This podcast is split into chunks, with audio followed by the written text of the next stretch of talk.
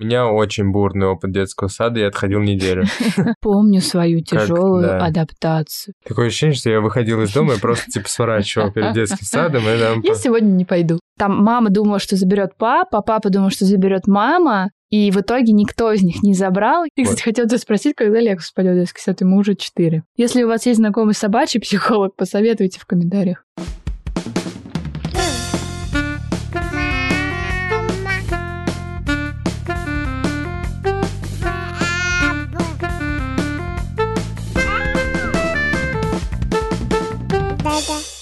Всем привет! Это подкаст «Твоя очередь», и это уже второй эпизод сезона «Мы уже не малышня». Меня зовут Оля Тарандовская. А я Лёша Тарандовский. У нас есть сын Макс, ему два года и почти пять месяцев, и кажется, мы подошли к возрасту, когда пора присматриваться к детскому саду.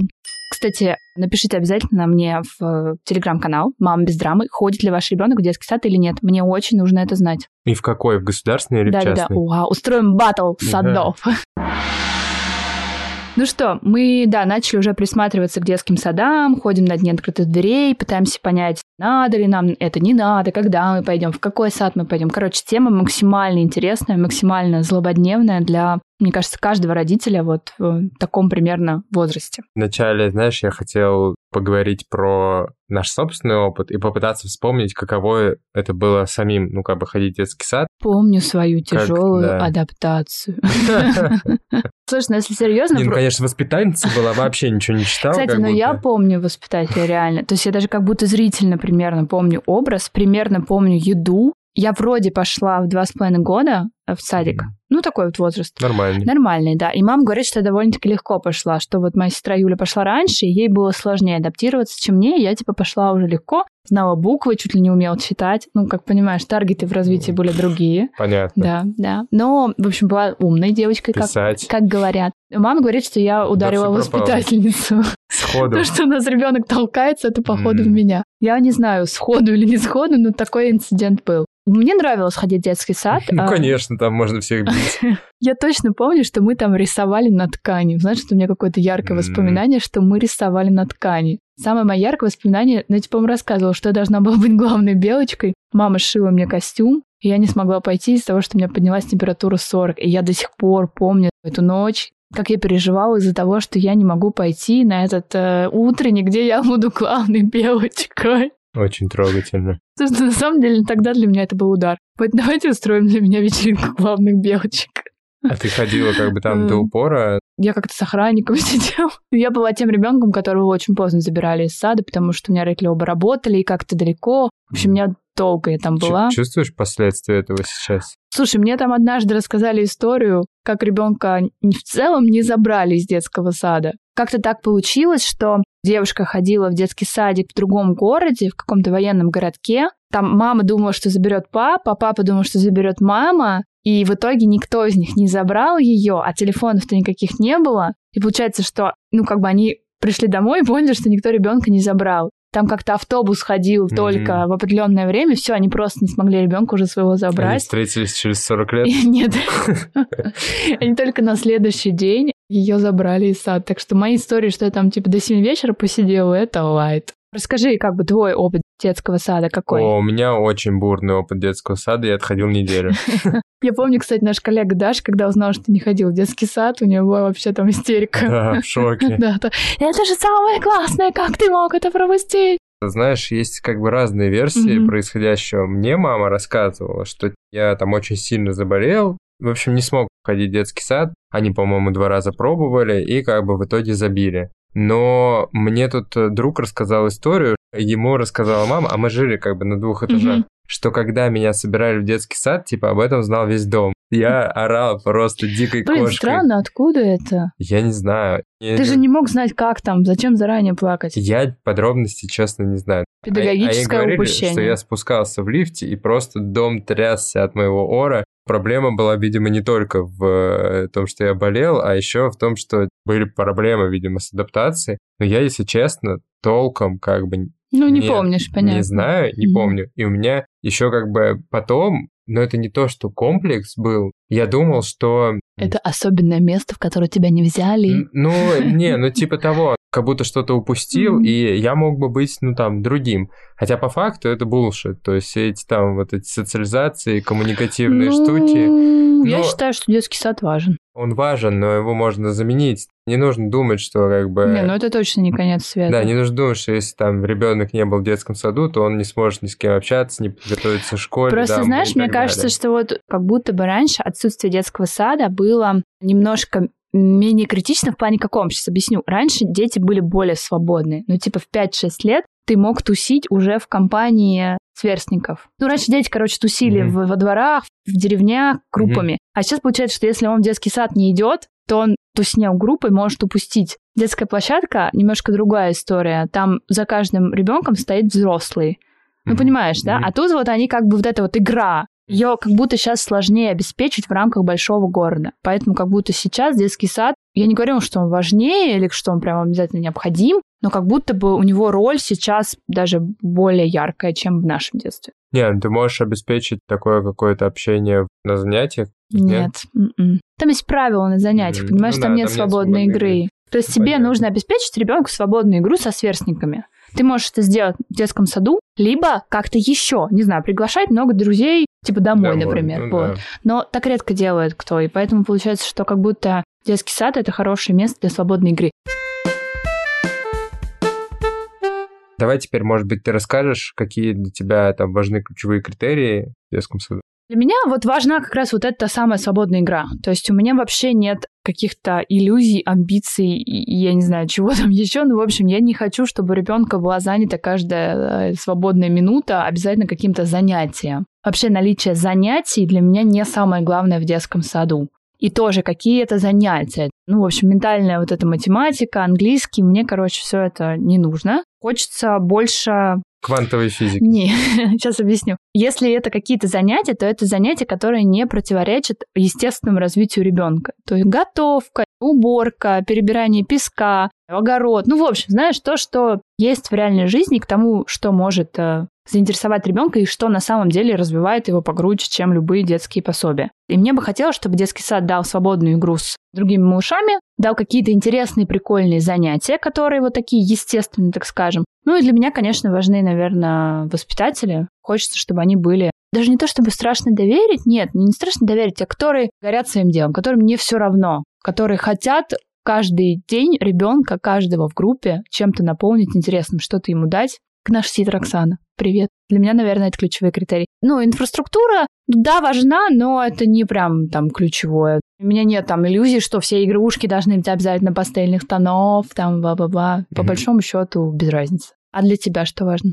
Для меня важно, чтобы мне было комфортно. Я на самом деле, посещая разные детские сады, понимаю, что как бы это важно, потому что, ну, мне потом ребенку рассказывать, что сегодня мы пойдем в офигенный, самый лучший детский сад, а он же все как бы понимает, и если я лукавлю, то он это почувствует. По факту, там есть два пути. Либо ты меришься со своими какими-то там проблемами, ты говоришь, ладно, это не супер важно, либо ты ищешь другой детский сад. Когда в купе у тебя получается довольно много таких параметров, по которым ты за каждый раз цепляешься, и в том числе там из-за игрушки, в том числе из-за книжки. Мне бы хотелось бы, чтобы взаимопонимание с родителями тоже было, чтобы мне было комфортно. И вот это вот все складывается в то, что... Что Максим не пойдет в сад.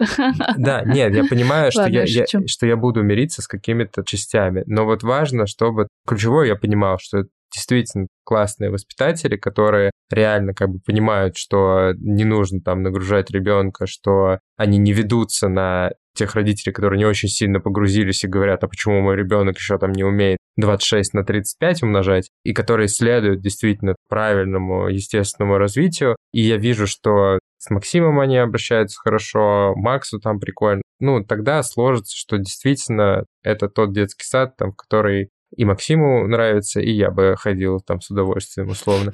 И я понимаю... Никогда не поздно. Да. После 30 и, еще не поздно пойти и, в детский и сад. И я вот как раз не перекладываю какую-то ответственность на детский сад. Ну, мне кажется, что вот эти вот истории, допустим, про английский детский сад, они меня скорее отпугивают, потому что, как мне кажется, для того, чтобы создать английскую среду, ну, либо это должен быть очень дорогой детский сад, либо, скорее всего, ну, английская среда, она такая себе, средняя. И по факту это просто такой условный крючок, который должен меня, как родители, которые Слушай, хочет, ну чтобы это он все там... надо очень прям рассматривать какой-то конкретный английский сад, насколько он реально дает этот язык. Да, То ну, есть, вот бы- для меня это не главное. То Да, есть я не, это понятно. точно понимаю, что там... Ну, э, при прочих равных ты лучше выберешь сад с хорошими воспитателями и с какими-то прикольными вот как раз вот этими занятиями в в рамках естественного развития, чем да, да. английский детский сад. А еще мне кажется, что вот для меня важно это по факту территория, ну и вообще, где детский сад расположен, локацию. Потому что дети проводят много времени на улице, мы живем напротив парка и как бы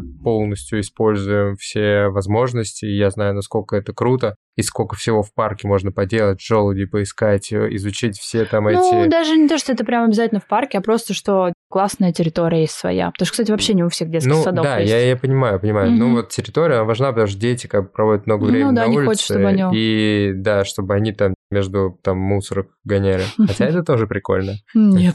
Развивает. Кстати, про перекладывание ответственности хотела еще добавить. У меня, кстати, вообще нет ожиданий, что детский сад должен чему-то научить. Ну, то есть, мне кажется, реально основная роль детского сада — это свободная игра. Взаимодействие в коллективе, вот это вот все. Ну, а то, что... Самостоятельность. Да, по факту. ну, тоже, да, но тут отчасти от родителей тоже очень много Не, чего от зависит. родителей многое зависит, но по факту в детском саду ребенок становится самостоятельным. То есть Слушай, ну нужно... это как следствие. Тоже не каждый детский сад. В некоторых детских садах будут детей одевать, они никакой самостоятельности не Понятно. научатся. Не, я просто Не, все это твои равно... ожидания. Мне кажется, что реально, ну вот прям какие-то навыки перекладывать, простейшей математики, счету, ну вот какие-то такие, знаешь, штуки. Ну, Мгм. типа, я не ожидаю, что детский сад научит. Окей, про ожидания там мы поговорили, а если говорить про выбор между государственным и частным садом, ты какой выберешь? Я не очень люблю, когда так формулируют вопрос, потому что это какие-то два абстрактных сада. Абстрактный частный, абстрактный государственный. То есть нужно сравнивать конкретный частный с конкретным государственным, потому что, ну, как бы есть классные государственные сады, есть классные частные Хорошо, сады. классный государственный, классный частный.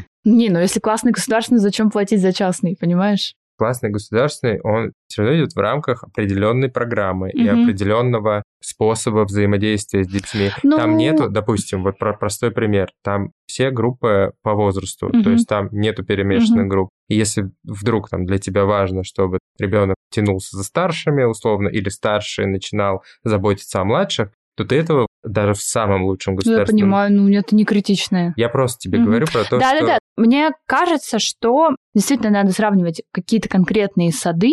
Ну, Как бы есть классные государственные, есть классные частные. Здесь просто нужно понимать, как бы за что ты платишь. В частных садах есть частные сады, за которые хочется заплатить, и которые ты понимаешь, что даже самый классный государственный сад тебе не даст этого. Там разные могут быть варианты, чего конкретно не даст. Какие-то другие занятия, какая-то другая среда, как-то по-другому сформированы группы. Ну, то есть, ты понимаешь, что ну, в государственном саду даже с самым классом так не будет. А есть частные сады, которые, ну, объективно, я понимаю, что ну, не за что платить. Все то же самое, что в государственном, просто занять. Поэтому я здесь, наверное, за такой вариант. Ну, во-первых, каждый выбирает все равно из бюджета, но и понимать, за что ты платишь эти деньги. Это как услуга, да? То есть, если ты понимаешь, что это реально услуга стоит того, чтобы за нее платить, то ты платишь.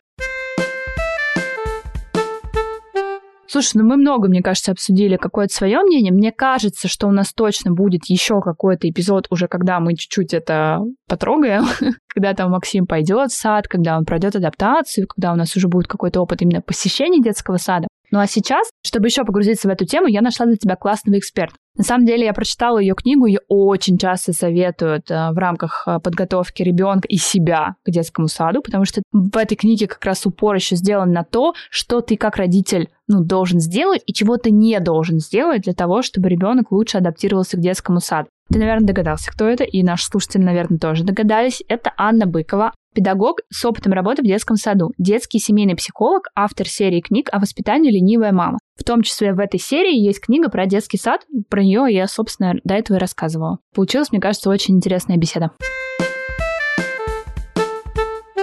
Аня, Привет, очень рад, что ты согласилась прийти к нам в подкаст. Мы сегодня обсуждаем, ну, прям реально очень важную тему, детский сад и адаптация к нему. Она точно вызовет вопросы и интерес, сто процентов. Я думаю, что ты нам точно поможешь разобраться, потому что у тебя есть классная и, на мой взгляд, очень прикладная книга «Малыши ленивые мамы в детском саду». Поэтому давай начинать. Давай. Я тебе сегодня, знаешь, постараюсь задать вот прям как самые базовые вопросы, такие первичные, может быть, там многие о них знают. Мне кажется, что важно их осветить. Такое, знаешь, общее понимание дать для нашей аудитории, что вообще такое адаптация в детском саду. И вот мои личные, которые меня супер интересуют. У нас э, есть сын Макс, ему 2 и 4 года, и вот сейчас как раз мы постепенно подходим к этому возрасту, когда стоит задуматься, как именно адаптировать и ребенка, и себя к э, детскому саду. Первое, о чем с тобой хотел поговорить, это в целом а, отношение к детскому саду. То есть кто-то считает его там прям обязательной историей, знаешь, как сейчас модно говорить, для социализации и формирования характера еще, да, такое тоже бывает, чтобы в жизни он чувствовал себя комфортно. А кто-то боится детского сада, возможно, основываясь на каких-то там своих личных воспоминаниях. И вот какое у тебя мнение? Вот детский сад — это что-то обязательное через то, что должен там пройти условно каждый ребенок, или там могут быть какие-то опции? Несмотря на то, что оба моих сына ходили в детский сад, я придерживаюсь мнения, что детский сад – это не обязательное явление. Детский сад изначально был придуман как э, возможность мамам работать. Первые детские сады появились при фабриках. Там по очереди женщины смотрели за детьми в комнате, которая находилась при той же фабрике, пока остальные работали.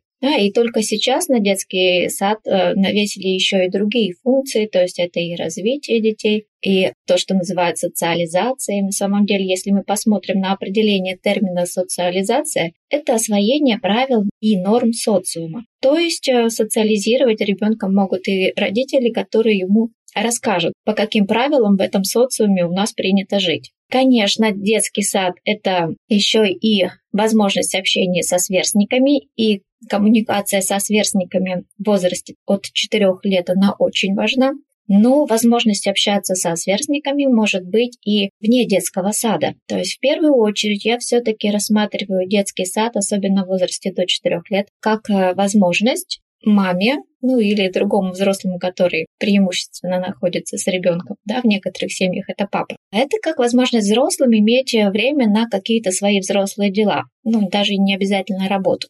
Ну, даже у неработающего человека бывает необходимость с кем-то оставить ребенка, что-то пойти, порешать, сделать, какие-то учреждения зайти. Давай теперь поговорим про адаптацию. Я предлагаю тебе назвать, на твой взгляд, топ-5 самых популярных ошибок родителей при адаптации к детскому саду. Что мы делаем не так? Самое первое, это как раз когда у семьи объективной потребности в детском саду нет, но они отдают ребенка в детский сад, э, движимой вот идеей о необходимости социализации, и из страха, что путевку упустят. Да, вот нам сейчас выдали путевку, но если мы не пойдем, то второй раз нам путевку не дадут. Место в саду будет упущено. А на самом деле потребности нет, и, может быть, мама бы сама с удовольствием продолжила сидеть с ребенком. Еще бывают такие сложные внутрисемейные истории, когда один из взрослых считает, что садик нужен, другой считает, что садик не нужен. Например, папа считает, что вот пора ребенка в садик закалять характер, хотя какой характер в два года. А мама этой идеей не рада, ну и возникает такое, что вроде как она жертва обстоятельств, да, но вроде и мужу не может воспротивиться, потому что вот он настаивает. Но с другой стороны, она не сильно хочет, чтобы ребенок ходил в садик. И поэтому появляются такие истории, когда выгодно, чтобы ребенок тяжело адаптировался. В этом случае можно сказать, ну посмотри, он у нас совсем не садичный. Его рано в детский сад, ты посмотри, нет интереса мамы в том, чтобы адаптация проходила гладко. Вторая ошибка, когда при адаптации не учитывается предыдущий опыт ребенка. Вообще при воспитании детей, когда мы хотим какие-то изменения в их жизнь привнести, действует э, правило нескольких П. Да, это постоянство, последовательность и поддержка. Будь это приучение к горшку, перекладывание с кровати родителей в свою отдельную кроватку в отдельной комнате, ну или же посещение детского садика, всегда вот эти три «П» постоянство, постепенность и поддержка. Вот и при посещении детского сада тоже важно, чтобы было постоянство. То есть ребенок, если мы начинаем ходить в детский сад, то у него это должно быть на постоянной основе, а не так, что сегодня сходили, завтра передумали, не пошли и так далее. Постепенность не так, что мы сразу берем ребенка и его в детский сад на целый день. Это будет для него чрезмерно. Важно, чтобы у ребенка до детского сада обязательно был опыт разлуки с мамой. Не так, что первая его разлука с мамой произошла тогда, когда его в детский сад отдали. А до этого периода у него уже должно быть в его опыте, когда он остается с каким-то другим взрослым. Папа, бабушка, тетя, няня. Ну и чем меньше у ребенка ну, вот такого опыта, когда он находился с каким-то другим взрослым, да, тем серьезнее, тем аккуратнее нужно вводить его в детский сад. Потому что есть дети, у которых до посещения детского сада уже накоплен большой опыт общения с различными взрослыми, у него к ним большой кредит доверия. И вот он пришел и сразу же идет на контакт с воспитателем. Для него это знакомо просто. В принципе, он просто даже рад какой-то новой среде, новому общению, новым игрушкам. Ну вот если говорить про все-таки возможность сделать адаптацию легче, немножко ты уже там затронула, как это должно быть все постоянно, то есть должны быть там определенные ритуалы. Что еще? Какие ключевые лайфхаки есть? Возможно, там познакомиться с воспитателем вне стен там детского сада. То есть можешь еще накинуть э, какие-то варианты, как можно вот максимально облегчить вот адаптацию в детском саду? Да, это классный прием, просто он не всегда может быть реализуем. Да, это не каждый воспитатель согласится на то, чтобы свое свободное от работы время тратить на то, чтобы общаться с ребенком, который в будущем придет в детский сад, вне стен детского сада, ну там, чтобы еще и рядом мама была. Да, это такой идеальный вариант, когда Воспитатель знакомится с ребенком, например, на детской площадке, где ребенку все знакомо, все привычно, и мама рядом. И у него сначала случаются какие-то такие хорошие отношения с другим взрослым, да, с воспитательницей, в безопасной для него среде, где ему все знакомо и мама рядом. И вот он так с ней познакомился, а потом он вот к этой знакомой тете идет в новую среду. У него есть опора уже какая-то. Ну, это не всегда можно реализовать, потому что, ну, даже за дополнительную плату не каждый педагог согласится тратить время. Какие еще есть интересные подходы? Организовывать э, кусочек дома в среде детского сада. Что-то, что будет напоминать ребенку о доме. Это могут быть какие-то фотографии папы, мамы на шкафчике. Это может быть э, какая-то игрушка, и раньше этот прием работал лучше, чем сейчас, потому что раньше практически у каждого ребенка была какая-то своя любимая игрушка, да, с которой он практически не разлучался, с которой он укладывался спать. Современные дети, как правило, да, психологи так с удивлением замечают это, они не имеют любимой игрушки, у них просто много разных игрушек, а слишком много разных игрушек. Сложно установить такую теплую привязанность к конкретной игрушке. Но если такая игрушка есть, э, тогда можно ее носить с собой, с ней будет комфортнее засыпать в кроватке во время тихого часа. Опять же, есть моменты такие, которые вот про конкретный детский сад. Не в каждом детском саду разрешается приносить свои игрушки.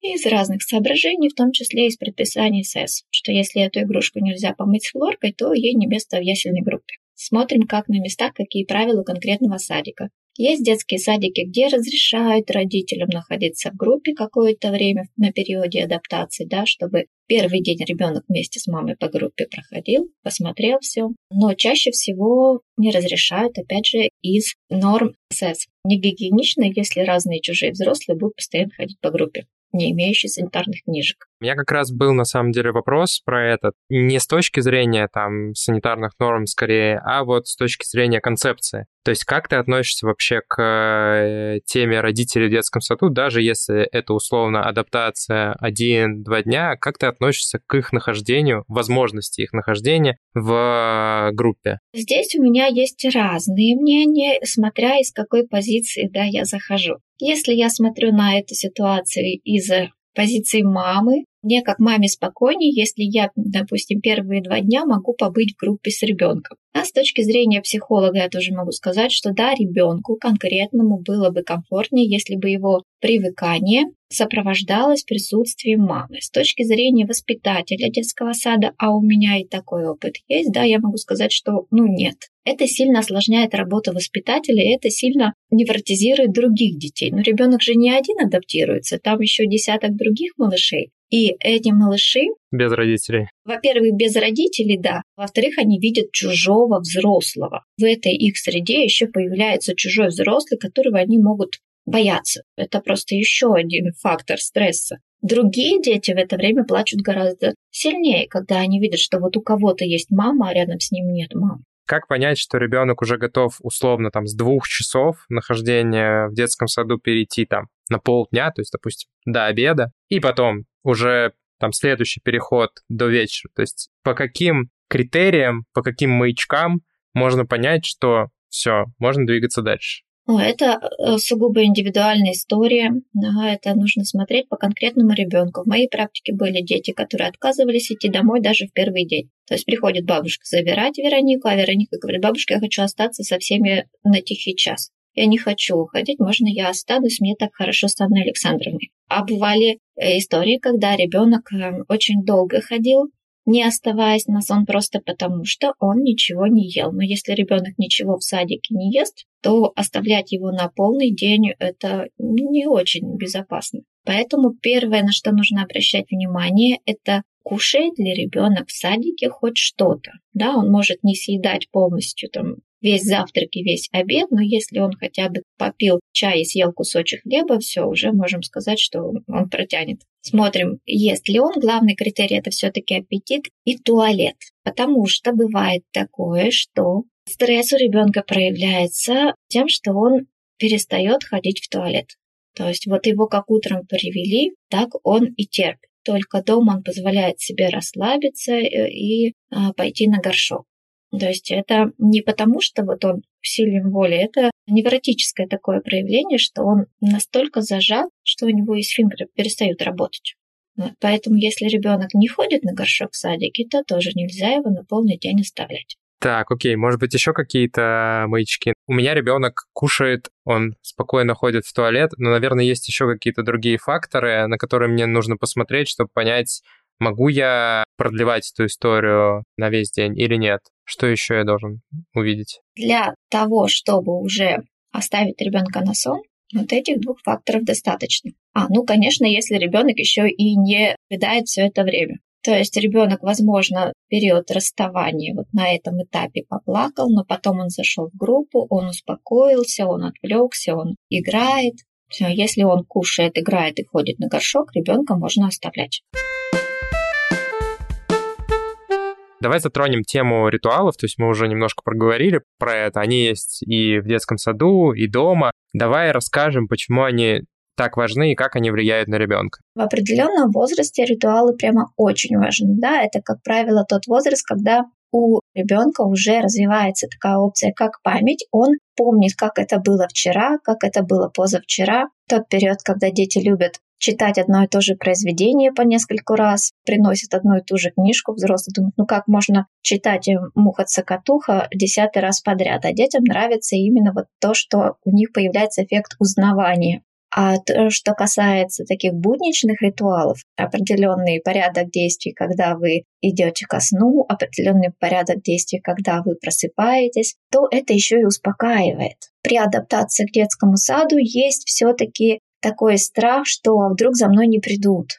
Да, сколько бы вы ни говорили, что я за тобой обязательно приду, этот э, страх все равно есть. Он такой иррациональный, бессознательный. У ребенка еще очень мало опыта жизненного, когда он находится э, вне своих близких взрослых. И поэтому нужно подключать еще и такие способы успокаивания, как ритуалы, когда есть определенный порядок действий, который мы повторили, и это воспринимается как вот вчера вот это сделали, и за мной пришла мама. Сегодня она тоже это сделает и снова за мной придет. Да, каким-то определенным образом попрощаться. И еще один важный момент ритуалов – это укрепление привязанности, укрепление ощущения «мы». Знаете, вот есть такая обычная рутина. Все прощаются с ребенком, когда оставляют его в детском саду. Но если это какой-то определенный ритуал, то только мы прощаемся именно так. И это делает наши отношения для нас особенными. Да, у нас на самом деле вот ровно такая же штука. У нас Макс очень привязан к маме, хотя на самом деле я много провожу с ним времени, к нему приезжают и бабушки, и сидят, то есть он общается с разными взрослыми, но к маме он очень сильно привязан. И мы на самом деле работаем над ритуалами, важно понимать, что это не там не один день, не два дня, это нужно делать постоянно, постепенно вы увидите просто невероятные результаты, потому что мы всегда прощались, то есть мы никогда не уходили как бы по-английски, были там и слезы и все такое, такое, но мы не наносим травму, когда там ребенок, если он не знает, куда ушла его мама, вот тогда мы травму нанесем. И мы придумали ритуал, что сначала мы каждого члена семьи рисуем фломастером сердечко на руке, и потом обнимаемся на прощание. И именно так и проговариваем всегда. И он уже сам такой, когда чувствует, что Оля куда-то уходит, он такой, надо нарисовать сердечко и обняться именно на прощание. Не просто обняться, а обняться на прощание. И сейчас вот если первое время, когда мы этот ритуал внедрили, он все равно расстраивался, там, плакал и все такое, то сейчас все происходит, все, просто сделали, обнялись, значит, мама вернется. То есть он точно знает, это уже происходило миллион раз, и он спокоен. Все, и он дальше просто разворачивается и говорит пока, и уходит. Работает просто великолепно. И это еще такой задел на будущее, потому что те ритуалы, которые поддерживали в раннем детстве, они же могут поддерживать и потом, да, когда, например, взрослый сын уезжает учиться в высшем учебном заведении в каком-то другом городе, и там вы ему это сердечко на ладошке рисуете, а он вам. Да, круто. Двигаемся дальше. У меня вот вопрос такой. Как ты относишься к разновозрастным группам в детском саду? Ну, то есть вот если говорить не про государственные, где все-таки, ну, есть определенное разделение, есть детские сады, где практикуют, что вот в одной группе там 20 человек, и там есть, условно, двухлетние и пятилетние, и они находятся в одном пространстве. Вот расскажи, какое у тебя мнение по этому поводу? Вообще разновозрастные группы, они более естественны в плане такого свободного общения детей, потому что это очень напоминает многодетную семью, где есть дети, которые постарше, и они могут немножко опекать тех, кто помладше, а малыши, как правило, тянутся детям постарше, им интереснее проводить с ними время, просто потому что это ну, более безопасно. Старшие они помогут, ну и у них можно чему-то учиться что-то такое интересное подсмотреть и повторить. И поэтому в плане какой-то вот свободной игры разновозрастные группы, они более выигрышны. В плане развивающих занятий уже сложнее, потому что получается, что одновременно одним делом заниматься сложно. У всех скорость разная и разные возможности. Да, творческие задания, они прямо на ура проходят. Мы в семейном лагере такое тоже практикуем, когда идет одна общая коллективная творческая работа, и каждый принимает в ней посильное участие. Но, например, по программе подготовки к счету или там а, какие-то дидактические навыки осваивать, по узнавание свойств предмета, определение цвета, формы и так далее, здесь занятия не выстроить в разновозрастной группе. Все равно либо делать акцент на старших, да, и тогда малыши, э, ну, либо поймут, либо не поймут, либо делать акцент на малышей, а старшие занимают сами себя. Понятно, что в частных садиках э, находят выход, все равно придумывают, чем занять и тех, и других детей. Ну, это как вот история с малокомплектными сельскими школами да, когда один учитель работает сразу же и на первом, и на втором, и третьем классе. Если бы я пришел в такой детский сад, я бы, наверное, задал вопросы, во-первых, ну, какое количество воспитателей на группу детей, да, то есть условно один воспитатель там на 8, 6, 7 детей и понять в данной конкретной группе, какое, ну, типа, градация по возрастам, и сколько там детей там двухлетних, сколько трехлетних. И вот из этого понять, как будет складываться их время, и понять, действительно ли ребята смогут развести группы именно вот в момент таких занятий. И вот если они смогут, лично для меня это какой-то идеальный микс, потому что я вижу, как э, там, допустим, Макс взаимодействует с детьми постарше, ему супер интересно, как и всем остальным, потому что вот есть у друзей уже четырех, там, пятилетние дети, и ему очень интересно с ними, а им на самом деле интересно с ним, потому что они чувствуют себя там своего рода такими, ну, наставниками, что ли, то есть они как бы берут шефство над этим маленьким существом. Ну вот, мне лично идея нравится, но вот если действительно они смогут обеспечить вот это вот разделение, когда идут какие-то развивающие занятия. Гипотетически можно подобную схему реализовать и в обычном муниципальном детском саду, если занятия у них идут э, с группой своего возраста, а на прогулке они могут как-то переходить э, на площадку другой группы. Перемешиваться. На это, конечно, не каждый воспитатель пойдет и не каждый садик, потому что воспитатель несет ответственность за жизнь здоровье ребенка, и ему спокойнее и прочее, когда все происходит на его глазах, а когда ребенок ушел на соседний участок, пусть даже у него там брат, сестра, все равно в этот момент сложнее нести за него ответственность. То есть это история про маленькие садики, где э, даже если дети перемешались, они все равно все вот на небольшой лужайке под присмотром. Вот я, знаешь, хочу, чтобы ты подтвердила логику. Вот мне кажется, что важно чтобы мне, там, как родителю, там, маме и папе было комфортно в детском саду. Ну, то есть вот мы приходим в детский сад, смотрим на воспитателей, на там, окружение, на то, как организована детская площадка, на то, какой запах из столовой, какие игрушки играют дети, какое в целом окружение. И если я не смогу примириться с какими-то вещами, ну, если меня там, грубо говоря, будет бесить, как все это выглядит, что-то меня будет, короче, не устраивать, то ребенку по факту будет довольно сложно адаптироваться в таком детском саду. И тут нужно скорее либо там менять собственное отношение к каким-то вещам, да, просто говорить, ну ладно, это мне не нравится, но как бы в целом все остальное ок. Либо менять сад. То есть вот важно, чтобы мне как родителю было комфортно. Совершенно верно. Потому что если некомфортно родителю, то ну, так или иначе это вот его состояние, настроение все равно будет считываться. Да? У нас э, для этого предусмотрены природозеркальные нейроны, чтобы понимать, что чувствует другой человек, может быть, даже не осознавать, но все равно так или иначе вот эта подстройка происходит. Родитель, может быть, ничего не сказал, когда пришел за ребенком, смотрит на порцию каши, которая выглядит неаппетитной. Он вроде бы и говорит ребенку, ну ты доедай, домой пойдем. Но лицо у него при этом выражает брезгливость, и ребенок точно здесь есть не хочет ни прямо сейчас, ни вообще когда-либо. Дети еще чувствуют фальш. Когда ты будешь адаптировать своего ребенка к детскому саду, тебе нужно действительно верить в то, что как бы ты ведешь его в хорошее место. А если ты не веришь, но он все почувствует. Вот у меня Максиму 2,4 года, он уже ощущает, когда я в чем-то не уверен. То есть если я говорю ему про какие-то вещи, что там типа не стоит, и если говорю не уверен, он так на меня смотрит и говорит, ну, я все понял, буду делать. Тоже такое есть внутреннее ощущение, что пока я там не примирюсь с какими-то своими там мыслями или не найду там детский сад, который меня устраивает, лучше ребенка туда не отправлять. Да, и еще важно понять, нет ли вторичной выгоды от того, чтобы ребенок в садик не ходил, да, потому что если вот не полностью осознанным в этом вопросе быть, может быть такое, что ни один детский сад не подойдет.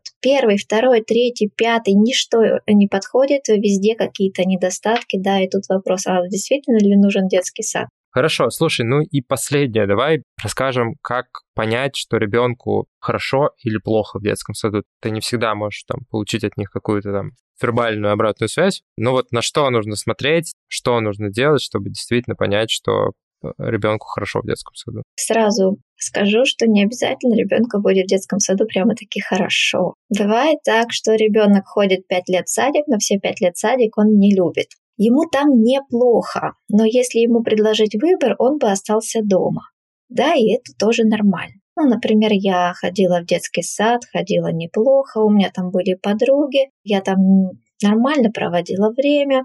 Но если бы мне предложили не ходить, я бы с радостью осталась дома. Но при этом мне и плохо там не было, никто меня не обижал.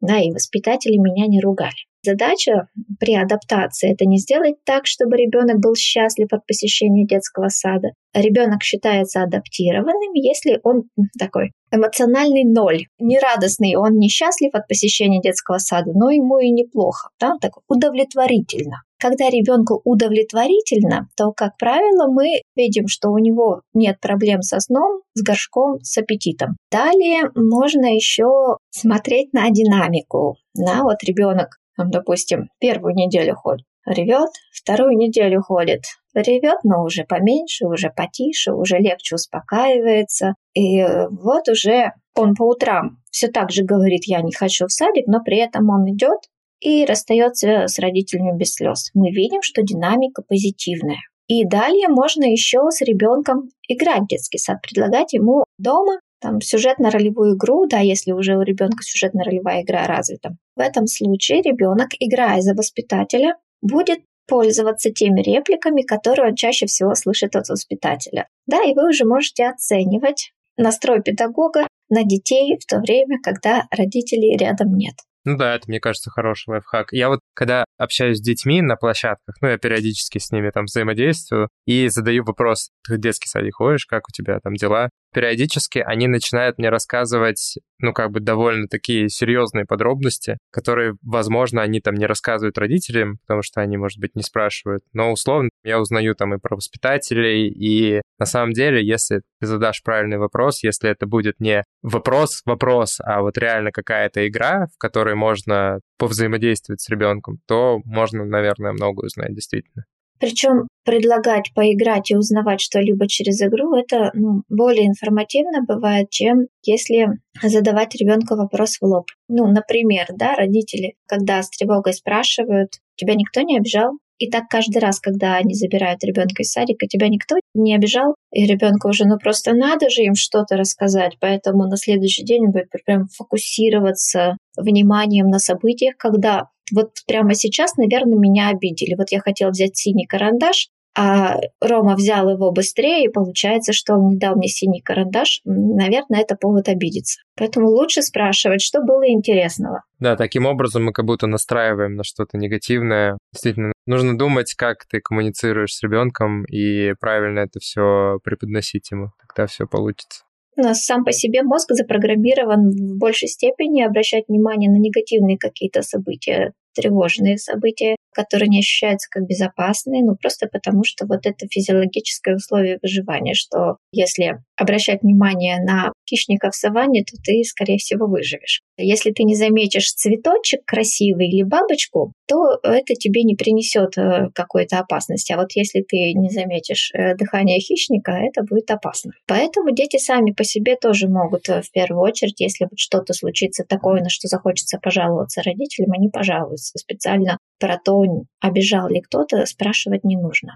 Ань, спасибо тебе большое. Мне кажется, что мы смогли раскрыть эту тему пошире для тех, кто пока сомневается или до конца не понимает, нужно ли им идти в детский сад и как проводить вообще адаптацию, на что нужно смотреть, что нужно делать, почему важны ритуалы. Думаю, что мы немного облегчим жизнь какого-то количества родителей и какого-то количества воспитателей. Спасибо за разговор. Рада была пообщаться. Ну и легкой адаптации к детскому саду всем, для кого это актуально. Спасибо большое, Ань. Пока-пока. Ну что, это был подкаст «Родительство. Твоя очередь». Спасибо большое, что послушали наш второй эпизод четвертого сезона.